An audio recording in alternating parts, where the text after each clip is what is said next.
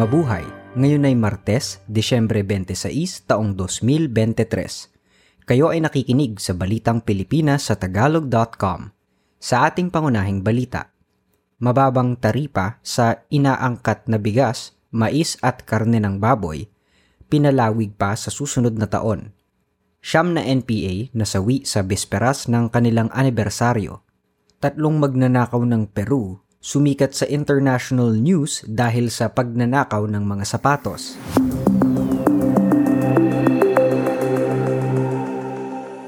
Pinalawig pa ni Pangulong Ferdinand Marcos Jr. ang bawas sa buwis sa mga inaangkat na bigas at iba pang pagkain hanggang sa katapusan ng Desyembre ng susunod na taon. Batay sa Executive Order No. 50 na nilagdaan ni Marcos, Layunin nitong mabantayan ang presyo mula sa potensyal na pagbabago dahil sa banta ng tagtuyot at African swine fever.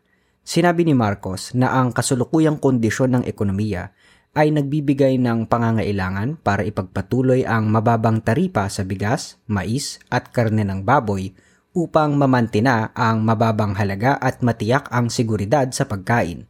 Samantala, sa pinakahuling pagsasara ng merkado noong Desyembre 22, ang palitan ng dolyar sa piso ay nasa 55 piso at 40 sentimo.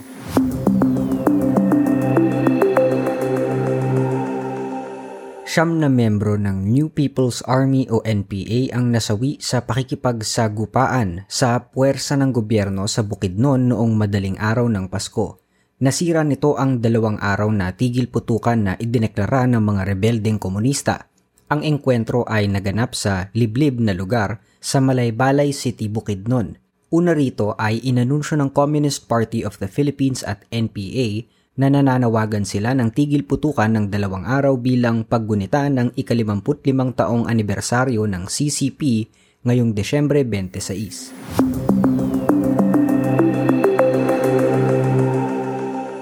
Lumago ang ekonomiya ng Pilipinas ng 5.7% sa ikatlong bahagi ng taong ito dahil dito ang kabuang paglago ng ekonomiya sa taong ito ay nasa 5 at kalahating porsyento. Sinabi ni National Economic and Development Authority Secretary Arsenio Balisacan, nangangahulugang ang Pilipinas ay isa sa pinakamaganda ang ekonomiya sa buong Asya. Upang mas lalo namang maisulong ang paglago, inaprubahan ng pamahalaan ang 177 infrastruktura na nagkakahalaga ng 8 trilyon at 700 bilyong piso.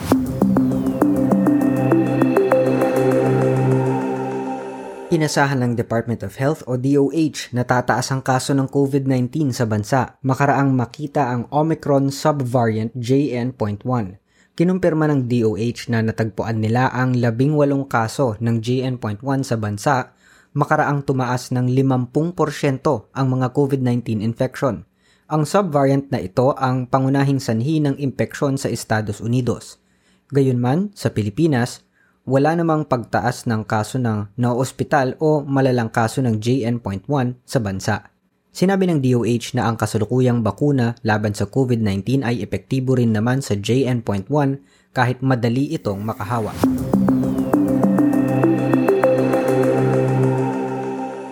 Lima katao na ang naputulan ng daliri at kamay dahil sa pagpapaputok. Sinabi ng Department of Health na ang tatlo rito ay minor de edad at ang dalawa ay matanda Naitala din ng DOH ang karagdagang 24 na nasugatan dahil sa paputok nitong Pasko, kaya't nasa 52 na ang biktima ng paputok kahit hindi pa nagbibesperas ng bagong taon.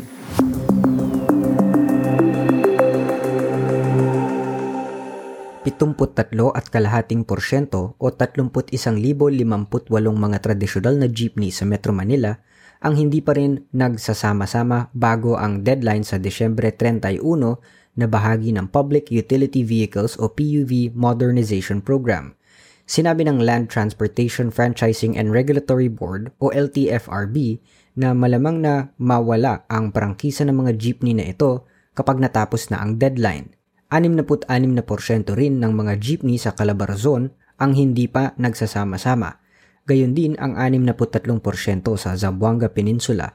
Ang mga jeepney operators at drivers ay kinakailangang sumali o bumoto ng kooperatiba sa ilalim ng Modernization Program upang mapalitan na ang mga traditional na jeepney ng mga environment-friendly na sasakyan.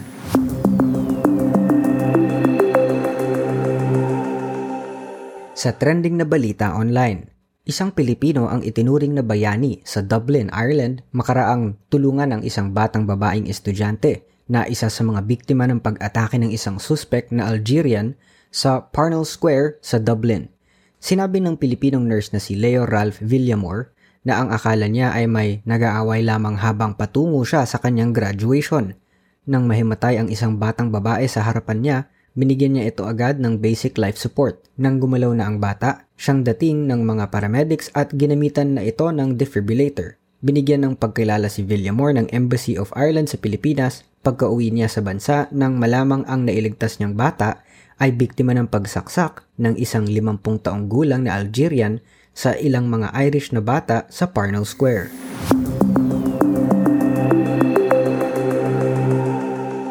Sa balita sa palakasan, Binigyang parangal ng Philippine Basketball Association o PBA ang nasawing basketball legend ng Pilipinas na si Avelino Samboy Lim. Isinagawa ito sa halftime break ng laro sa pagitan ng San Miguel Beermen, ang dating team ni Lim at ang Phoenix Super LPG Fuel Masters sa Smart Araneta Coliseum noong araw ng Pasko. Ang sinunog na labi ni Lim ay ihahatid sa huling hantungan sa Desyembre 29. Sa balitang showbiz, makalipas ang labindalawang taon bilang magkasintahan, kinumpirma ni na Sian Lim at Kim Chu ang kumakalat na silang dalawa ay hiwalay na. Ito ay makaraang tanggalin ni Sian ang mga videos nilang dalawa ni Kim sa YouTube. Una rito ay kinumpirma na rin ni na Daniel Padilla at Catherine Bernardo ang kanilang paghihiwalay. Makaraan ang mahigit labindalawang taon na ring pagiging magkasintahan. Samantala, umuugong din ang balitang hiwalay na rin ang mag-asawang Richard Gutierrez at Sara Labati. Makaraan naman ang may labintatlong taong pagsasama.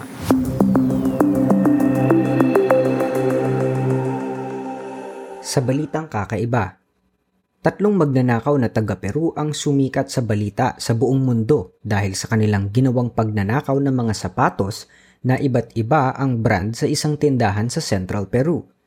Madaling araw nang pasukin ng tatlo ang isang sports goods store at agad na kinuha ang tatlong crate na may mga branded na sapatos. Nakuha ng mga magnanakaw ang 200 at 20 kahon na may lamang sapatos. Kinabukasan, nang imbestigahan ng mga pulis ang pinangyarihan ng krimen, halos matumba sila sa kakatawa nang malamang ang ninakaw ng tatlo ay puro kanang sapatos. Ayon sa may-ari, inihanda niya ang mga kanang sapatos para sana i-display sa isang bazaar sa kanilang lugar sa Juan Cayo kahit naiwan ang 200 at 25 kaliwang kapares ng sapatos.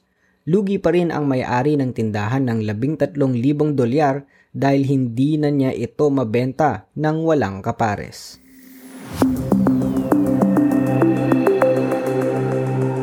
At yan ang kabuuan ng ating mga balita ngayong Desyembre 26, 2023 para sa tagalog.com. Basta sa balita, lagi kaming handa.